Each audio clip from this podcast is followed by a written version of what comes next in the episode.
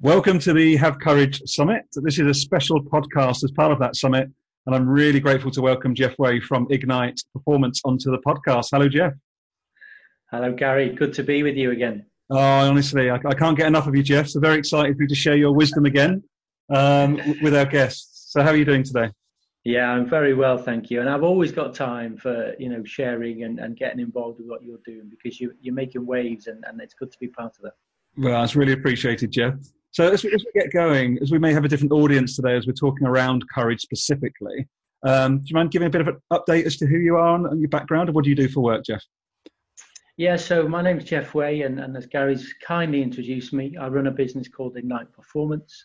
Uh, I've had the last 15, 16 years with, within learning and development, and a lot of my work is either in the well-being space, working with organisations on what their strategy looks like, or getting involved with their learning and development needs for, for management and, and leadership generally. That, that's the type of thing that I'll, I'll be doing on a regular basis. Fantastic. And what's most exciting for you in your uh, in your role at the moment? What things are going on for you that are that are inspiring you right now, Jeff? I think the most exciting thing right now is that well-being space, mm-hmm. uh, because it's it's being talked about a lot more, and, and, of course, mental health, you know, is part of that, and, and there's more noise out there now in terms of people coming forward, and and you know, sharing their story, and and, and generally, you know, putting the message out there that, that it's okay to talk. I think on an individual level, that, that that's great. It's happening. In an organizational level, there's there's still a lot of fear and a lot of questions that haven't been answered. So the exciting bit for me is to get involved with those people within organizations, within HR, within the leadership team to, to really talk and discuss about what a well-being strategy or, or program might be for that organization. And, you know, there's a couple of key things that, that are coming out at the moment that there's a real desire to do something different and to move away from that traditional, you know, looking at the benefits uh, and the employee benefits to to less transactional things. So centered around a conversation, upskilling managers to to have the tools to be able to speak to people about their well-being and, and the types of things that you know they're either wanting to do in the workplace or, or they're very much doing outside of work and, and how we bring some of that back into the workplace as well so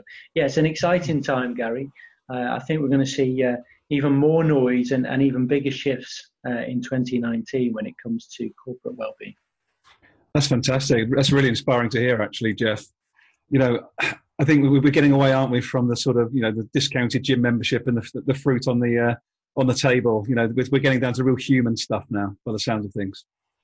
Yeah, we are, and, and with that, you know, there's some some great examples out there, um, as as you know yourself, um, with organisations that are providing technology that can facilitate that conversation. You know, gone are the days when, you know, purely asking an employee when they come into work, is everything okay? In the hope that they're going to say yes, because if they say no, I really don't know how to deal with this, and actually haven't got time today. Um, you know, there's examples like People First who, who are developing applications which organizations can use, where actually the onus is on the employee to to track and to capture their day using either images or, or gifts. And you know what I've seen in the early um, versions of the of the application is very very creative and very very empowering. The next step then is how do we get the manager involved in terms of having those conversations and sitting down with people and showing genuine concern, but also giving them genuine time to explain what's happening from a well-being perspective in their world. It's lovely. Well, with, with this, you know, with this very specific focus around courage, what I'm sensing there, um, Jeff, that, that there's certainly something around trying to help people be more courageous in having these conversations around well-being. You know, what, what, what do you, you mentioned about fear earlier on? Do you think that's one of the biggest barriers to people being courageous and leaning in to have these conversations right now? Yeah, absolutely. You know, you've got some great examples of organizations that, you know, are, are, are making this available in terms of employees coming forward and having a conversation. But at the same time, it's fear that's holding people back because on an individual level, not many people right now are comfortable or courageous enough to go into the workplace and say, no, I'm not having a good day. In fact, my life isn't good right now because of this, because of that. And actually, I don't know who to talk to. And I think that fear is there because we're still trying to shake off, you know, previous generations and previous ways of working in terms of how do we approach the employee, uh, the employer, and show that element of vulnerability or what might have been perceived in the past as, as a weakness. And so we've got this hmm. mindset of, I, I, I don't really, I know the business is, is saying they'll listen, but actually I'm not sure I'm courageous enough to put it to the test. But at the same time, though, there's lots of people out there, as we know, that need to be a little bit more courageous and, and to give that employer a little bit more information, a little bit more detail. Because I think in a lot of cases, they'll be surprised by the the response and then the level of support that organisations will show in return. I love that. I think that's a really interesting reflection, Jeff, because so often we talk about, and I've been I've been guilty in, in, in years gone by, you know, the leadership, the leadership, the leadership. But fundamentally, it's a really tough job. You know, leaders of organisations and line management have got a lot on their plate. So I, I really like what you're describing there around, you know, okay, well, yes, leaders should have courage to lean in as well, but it's up to us. You know, the only life we influence is our own one. It's true, and and and that's something I'm writing uh, an article at the moment for for somebody around the, the fact that the onus is on us as, as individuals. The expectation, you know, in organisations and outside of organisations, is that organisations have to take care of their employees and put together well-being programs and well-being strategies. And I think the positive is that's starting to happen more than ever. But at the same time, you and I, as employees, we've got to take that responsibility for our own well being. And actually, when you start to think of it, there are things that you and I are already doing in terms of our well being that if we share them with the organization, they can support us with that and get a much better understanding in terms of where that level of support going forward might need to be. Wonderful. How would you describe for you as Jeff? How would you describe courage? If you, you know, if you you've not met me before, you're trying to explain it. You know, Jeff's interpretation of courage. What would that look like for you? courage is is showing a, a little bit of that vulnerability that, that we each have. You know, we, we wake up in the morning, we put on our clothes and, and we put on that that mask in terms of who we're going to be for the day. Courage for me is is giving people a little bit more insight into who we truly are because we're all different. We've all got different responsibilities and circumstances. We've all got different motivations aspirations and drivers. I think yes there is a lot of judgment out there and there's a lot of perception that that forms or makes up that judgment but what I've seen as I've started to be a little bit more courageous in, in, in my life and my career is when you show a little bit of vulnerability by being courageous, actually, on the whole, people respond really positively to it and want to in return show a bit of their own vulnerability because as human beings we, we are looking to connect on that emotional level. So if you show me some vulnerability I'm going to show you some vulnerability in return because I don't want to leave you feeling that you're the only one that's vulnerable. I want you to also know that I'm human too, and some of my vulnerabilities, whilst they may be different, actually can then allow us to, to create a deeper connection uh, with, with other human beings. That's lovely. Yeah, it really resonates with me. And you know, you know, as you as you know, myself, been on a, a journey of courage. I love the vulnerability word. You know, we're, we're, you and I are both pretty strong on having these conversations as we're doing right now, which is great. You spoke just then about you've been more courageous. Do you mind speaking about any of that, if you if you don't mind? Where, where have you sort of lent into into your vulnerability or been more courageous over your your sort of last couple of years with your work, maybe Jeff, in some way? Yeah, I think the perception for somebody that, that's running their own learning and development organization is that, you know, you, you are an expert um, and you can do you know anything from coaching to presenting to management development and leadership development and you know, if I look back over the last four years, there's been times when, because I haven't had that level of courage, I perhaps projected this I can do anything or I can be everything to, to an organization.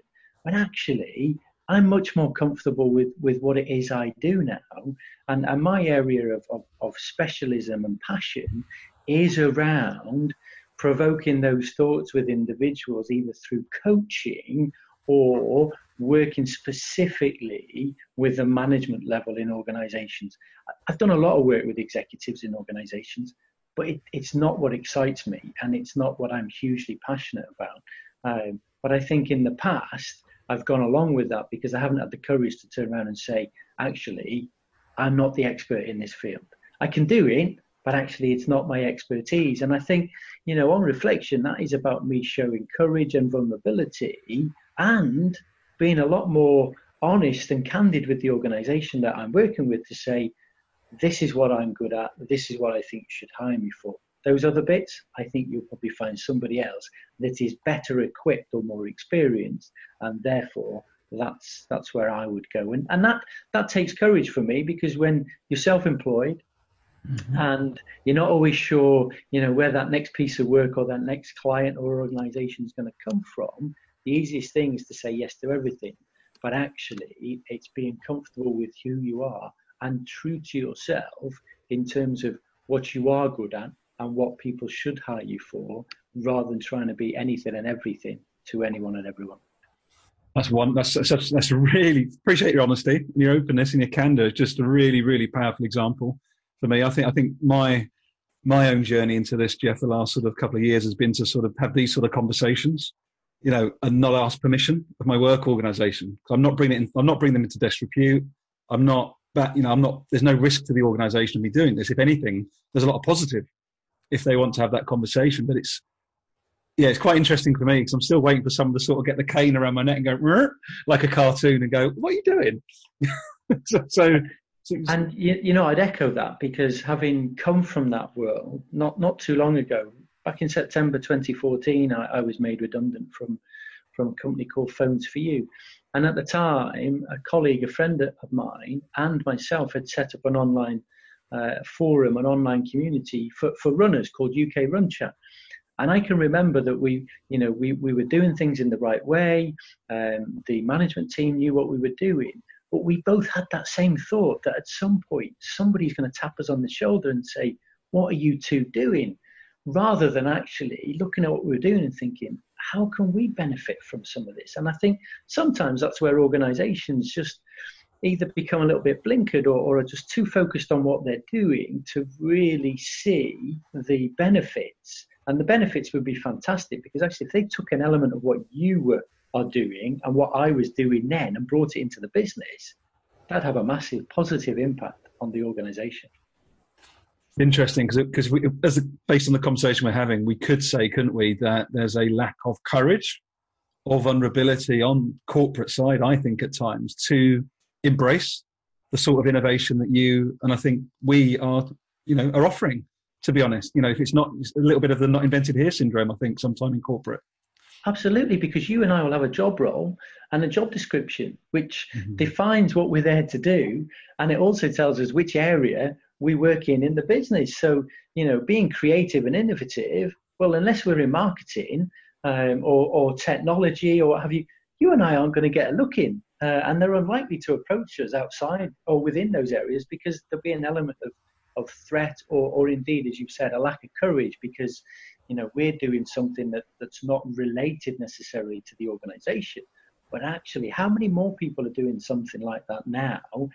You know, in terms of their own podcast or having their own blog or doing their own YouTube channel, because actually they, they feel that they can have a voice and create a community and a platform with like-minded people that want to share and, and want to talk in, in, in whatever forum that is. Wonderful. Yeah, thank thank you, Jeff. I'll tell you what, I always love talking to you. As we look to wrap up now, what's what would be your one little nugget of wisdom for people? If anyone's sort of listening to us now and going, actually, that's quite interesting, but I'm still I'm still feeling the fear. I don't really have the confidence to do A, B, or C. Do you have do you have a sort of a sort of little bit of advice that you would uh, you would offer to anyone? Yeah, have a have a plan D in that case because the the, the key thing is we'll talk ourselves out of it. Um, the the thought that I always come back to is, you know, at the end of the day, it's it's not life or death. And and if there's something that you're unhappy with or something that's not right, have the courage to speak to one person because by speaking to one person, you've already started that process of sharing. And and you know, even if you choose the wrong person to speak to, don't let that dishearten you because at the end of the day, they're still likely to point you in the direction of somebody else. And and it might be that they don't feel equipped in terms of being able to support you or, or deal with you. But sometimes when we want to show a bit of courage and a bit of vulnerability, it is just a case of showing a bit of courage and, and vulnerability and, and allowing yourself to do that. Because when we do, and, and I speak on, on, on, my own experiences, when I do, I start to grow because actually I realize there's, there's much more benefits to showing that rather than keeping that held within and allowing it to bubble away. Wonderful. Brilliant, brilliant, brilliant advice. Thank you so much, Jeff. And I think I would just re echo that with what I've learned over the last certainly 12 months has been just go first. Go first with, like you say, something you know, something that maybe people don't know about you, maybe offer a hand of support to someone you've never met before, intentionally meet someone that doesn't look like you. Just go first somewhere in your life. And I just think it snowballs from there, personally. Yeah, absolutely, Garry. I totally agree with that. Lovely. How can people reach out to you if they want to have a, a further conversation with you, Jeff? Yeah, so they can they can find me uh, on social media. Uh, Jeff at ignite uh, underscore ignite is, is the best way to find me um, happy to start a conversation, happy to to jump on a call as as, as we've done uh, a number of times, and, and we'll continue to do so. Uh, and I'm happy with that to to share more of you know my own vulnerability and, and examples of courage if if that's going to help other people to find a little bit more courage to do something different. Wonderful, such a generous soldier. Thanks so much for your time. All the best for now. An absolute pleasure. Thanks, Garry. Cheers. Bye bye. Bye bye.